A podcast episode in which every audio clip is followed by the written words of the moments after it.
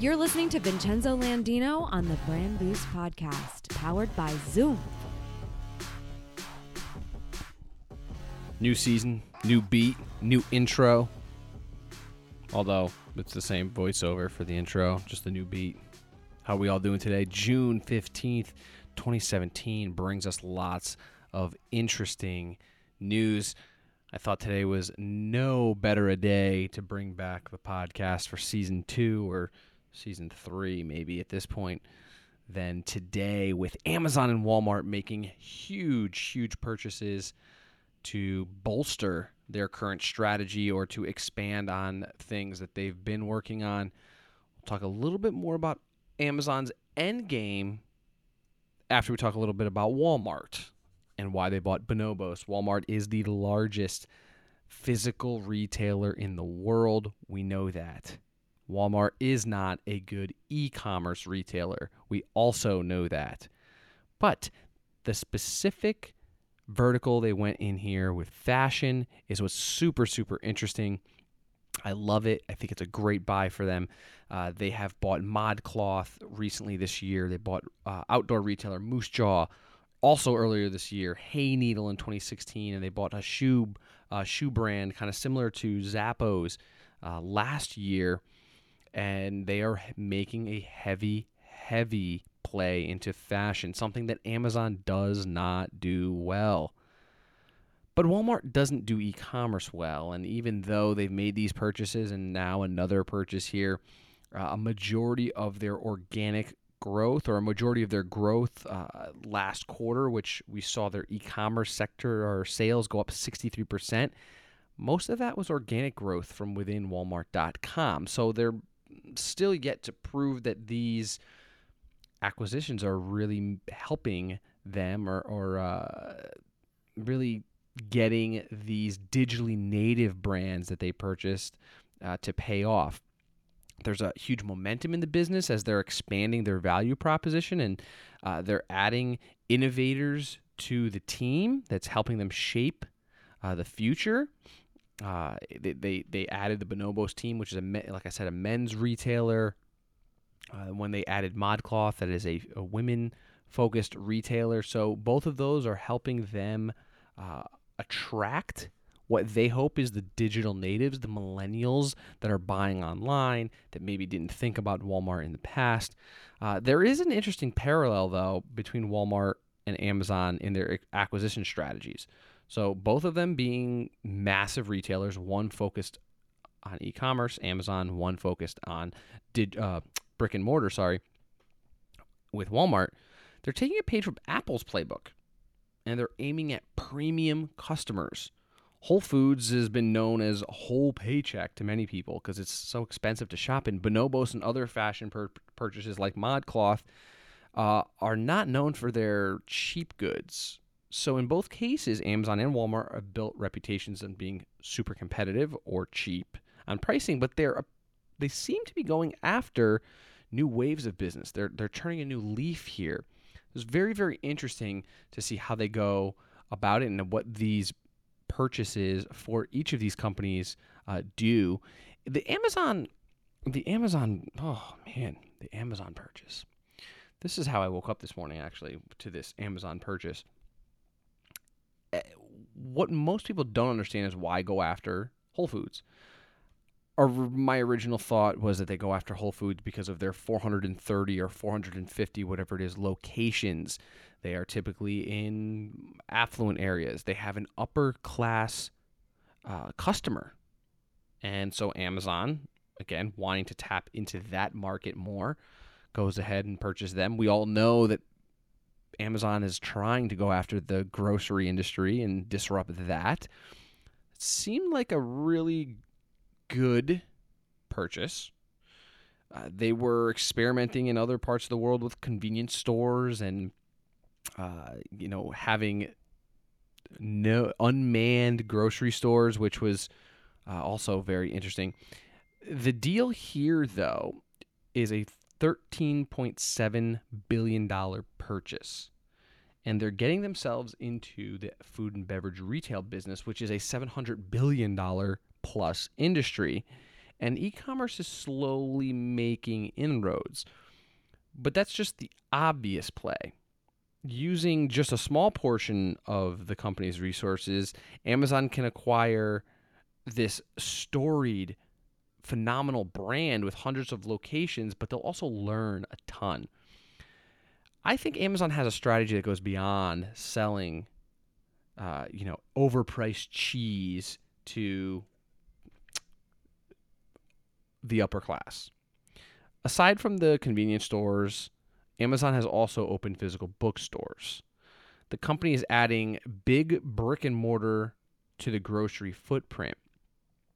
What it looks like Jeff Bezos could be doing is assembling himself a way for you to actually go and pick up your order. So you order on Amazon, you walk in, you go and pick it up, reducing the uh, the back end of the supply chain where they have to deliver it to you. I don't know. Don't know if that's necessarily what they're going after. It seems like why else would they go and buy physical brick and mortar stores? Uh, maybe they could be working out a new way to solve a challenge, which is their promise to deliver a good and service to anyone living in the United States. Okay. Uh, Dennis Berman of the Wall Street Journal tweeted Amazon just bought 431 upper income prime location distribution nodes for everything it does. Okay, well, maybe that could be it as well. Uh, the global logistics system of this is actually a uh, fantastic, um, and they move immense amounts of goods over long distances uh, to and from distribution points around the world. They can ship uh, or they can load up and ship huge number of containers, transfer them efficiently to trucks, railroads. But it's really that last little bit, it's that last mile, bridging that small distance from distribution hubs to the individual c- customers. That's the big challenge. So, is this the way they go ahead and do it? Um, it you know, the most Americans, the way they most of them live, single family homes, significant amount of spaces between those homes. It takes a lot of resources, a lot of labor, a lot of time to complete that final mile of a delivery. You know, oftentimes when we track our deliveries, it goes to the distribution hub, which is oftentimes a town or two down the road, and yet it takes all day to get there, right? Like I'm waiting for my product to be delivered by 8 a.m., but it doesn't get there till 5 p.m uh, it's really hard to get those economies of scale. You know, where I live in Connecticut, uh, it's pretty suburban. I can watch many delivery trucks, UPS, DHL, FedEx, whoever it might be, the post office roll through all day long. And they are sometimes delivering a single package to a single home on that route you know, as they go about their their delivery rounds, they have to deal with traffic accidents. They have to fuel up, road work, uh, you know, you name it. We thought maybe drones could solve that problem. Amazon thought that the airborne delivery could help that last mile. Maybe, maybe not. Maybe this is a way to do it. Maybe Whole Foods is Amazon's second user interface. What do you think? Are, phys- are physical stores the way to get that last mile of the distribution process figured out. Uh, just imagine the poss- possibilities. If you're an Amazon Prime customer, you can shop for groceries at Whole Foods on Amazon, then choose to go pick up those groceries on the way home. Hopefully, there's a discount for doing that because Lord only knows most people can't afford to shop at Whole Foods you might be offered up the option for a bunch of other things. So you are then recommended other products from Amazon's store books, garden tools, you name it. But you can also pick those up at Whole Foods at your convenience.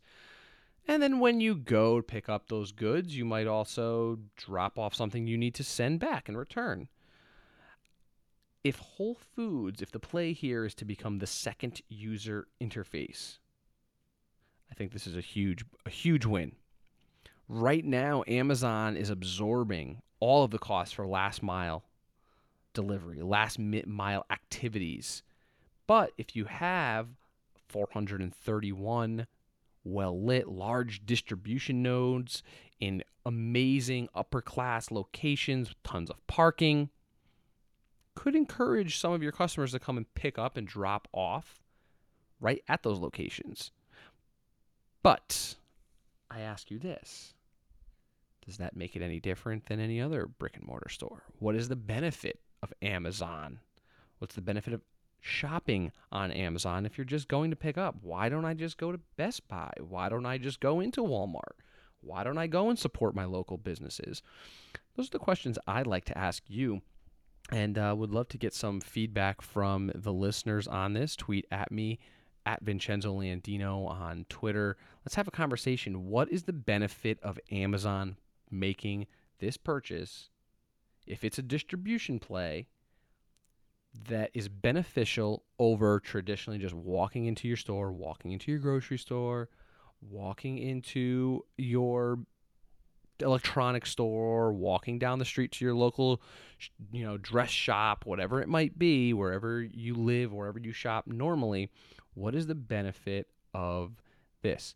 Let me know because this is a conversation I'd like to open up. This is a conversation I'd like to have. I think there's so much happening right now that you know, we don't even know where this will go in the next 6 months to a year to 2 years.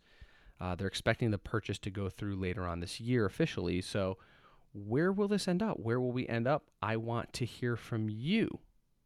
But also, hit that subscribe button if this is your first time because I need your support to keep this podcast going. Thanks for listening to me yet again here on the Brand Boost podcast. Uh, we will be back weekly with the brand boost uh, with brand boost content. Check us out at brandboostcast.com and if you want to know more uh, like i said feel free to head over to vincenzo landino on twitter. That's where you can learn more about myself have a conversation answer questions or i can answer your questions. And uh, would love your feedback. Until next time ciao